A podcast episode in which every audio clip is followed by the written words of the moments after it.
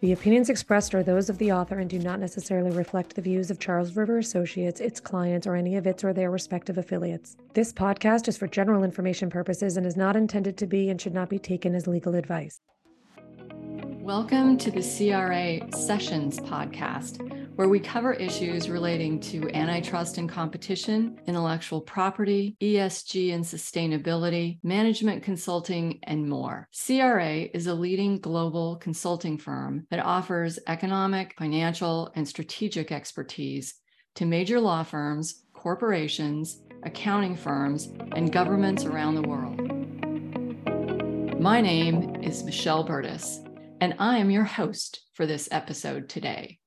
I'm a senior consultant to CRA and an expert in antitrust, damages, and intellectual property matters. Today, we'll be talking with my colleague, Professor Thomas Hubbard. Tom is a senior consultant to CRA's antitrust and competition practice, as well as an economist and professor at Northwestern University. Today, we'll be talking about one of Tom's recent client engagements that dealt with hog farms, supply chains, vertical integration, and more. The litigation has quite the history. In fact, there's a recent book about it called Wastelands. It's written by Corban Addison and it reads almost like a John Grisham novel. It's about the legal battle between some property owners in North Carolina and Smithfield, a large food company owned by a Chinese conglomerate that produces mostly pork products. Smithfield contracts with hog farmers who raise the hog according to Smithfield's specifications. And Smithfield then produces and sells the pork consumer products, like bacon, for example. The plaintiffs in the litigation were, and for the most part are, neighbors to these hog farms. They own their property before the hog farms were built near their homes. The counties where both the hog farms and the plaintiff neighbors are located are known as hog country in North Carolina. In four North Carolina counties, there are 5 million hogs and only 200,000 people. And the hogs generate an unfathomable amount of waste. But the method of waste disposal used by the hog farms has been, well, pretty unimaginable. The hog waste is retained in lagoons.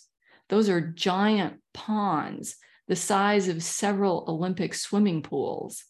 And when these lagoons get full, the hog farmers hook up giant jet propulsion spray guns and they turn them onto the surrounding fields that grow grasses that are ultimately supposed to absorb the waste. Well, as you can imagine, these practices impacted the neighbors of the hog farms.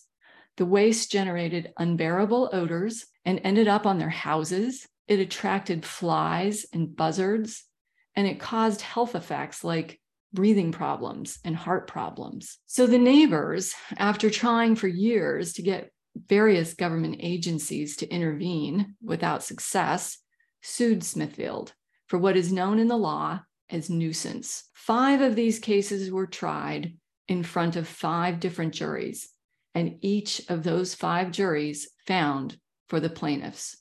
And they were awarded hundreds of millions of dollars in damages. Tom was contacted by the plaintiff lawyers in the litigation and worked with those lawyers for several years. His expertise as an economist helped the lawyers frame some of the legal and economic issues. Today, we'll talk about his involvement with a couple of those issues.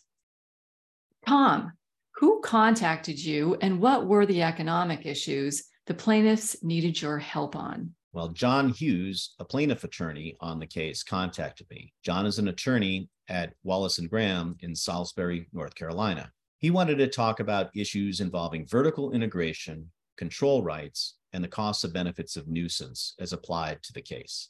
Let's start with the issue of vertical integration and control rights. Tell us what that issue is and why it was so important in the litigation. Broadly speaking, understanding why the supply chain was organized the way it was helped you understand the incentives at play and therefore the liability issues associated with the nuisance claim. But in this case, Smithfield didn't own the hog farms, but contracted them. So they weren't, in the strict sense, vertically integrated. So, how did you think about the issue of whether Smithfield had control over the farms and ultimately the responsibility for the waste management? You needed to look at the contracts between Smithfield and the hog farms, observe who had what decision rights, and analyze the arrangements from an economic perspective. As an economist, how do you think about that question? How do you think about those contracts?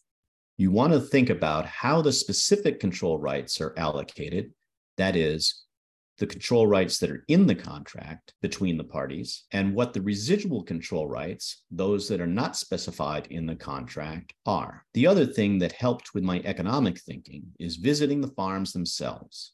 So I asked to visit them to see the operations firsthand and tromped around one dressed in a hazmat suit. I saw a few of the others at a greater distance.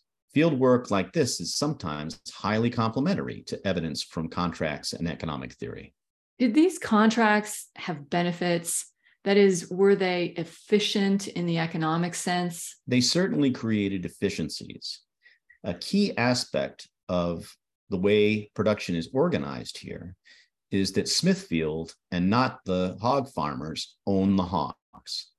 And because Smithfield owned the hogs, it was efficient for it to have control rights over decisions that affected the value of the hogs, such as how they were fed, how they were medicated, whether they were near other farms, and so on. Just like if you own your car, you have control rights over decisions that affect the value of your car, such as how it's maintained, who is allowed to drive it, and so on. Smithfield's contracts with hog farms did just that. If the owner of the hog farms, rather than Smithfield, owned the hogs, as was the case historically, then it would have been efficient for the owner of the hog farm and not Smithfield to hold these rights. So ultimately, what conclusion did you reach? Smithfield's contracts with growers reflected their incentives to maximize the value of the hogs, but did not account for any adverse effects these decisions might have on their neighbors. A good example of this is that the provisions that prevented hogs from being near other hog farms to inhibit the spread of disease. Contracts prevented farm from being near where other hogs lived, but not near where humans lived. Was your economic conclusion consistent with the way the court and the juries came to understand the relationships between the hog farmers and Smithfield? I believe so as five different juries in five different cases ultimately found that it was Smithfield who was liable for hundreds of millions of dollars in damages. Would this always be the case? That is, what was it about these particular contracts that led you to your conclusion? It's funny. I'm sometimes approached with respect to these kinds of claims. Most of the time, I find these claims are inconsistent with the economics. But here I saw quickly that the claims were entirely consistent with the economics, and I helped the attorneys shape arguments that had this consistency. So let's turn to the second issue the social value of the hog farms and the nuisance issues. Why is the social value important to a nuisance claim? My understanding is that if the benefits to an operation creating a local nuisance are local as well, then this is relevant to a nuisance claim. A hospital is a nuisance to neighbors that have to deal with ambulances sirens during the night. But the hospital generates large local benefits, and generating such benefits inevitably involves local nuisances as well. Many things that generate large local benefits can also generate nuisances in some sense you can't both be a beneficiary from an operation and claim that it is also a nuisance. And how did you approach that problem in this case? It was important to lay out how an economist approaches the problem of value creation. Some approaches might start an analysis of social value by looking at measures of the local economic importance of hog farms in terms of jobs and other measures. But a correct approach would start from the principle that value creation of a business or supply chain consists of the difference between the willingness to pay for, of end users for the product less the economic costs of supplying the product to them. Here, it is the willingness of pay of consumers for Smithfield bacon less the cost of supplying these consumers the bacon. The direct social value of the hog farms is that they are part of a supply chain that provides bacon and other pork products to consumers. This might seem obvious, but it's easy to see how judges and juries might get confused on this point. I help the attorneys with respect to this. And how did you assess the extent to which the social value created was local? Well, the value created by this supply chain is in part captured by consumers and in part by participants in the supply chain, including Smithfield, the hog farm owners, and the workers. A small share of the value captured by consumers is local. Smithfield's customers are all over the world, and a tiny share are in eastern North Carolina. And it was clear from the evidence of the case that most of the benefits captured by entities within the supply chain accrued to entities other than locals. Most of the profits went to the owners of the Chinese firm that owned Smithfield.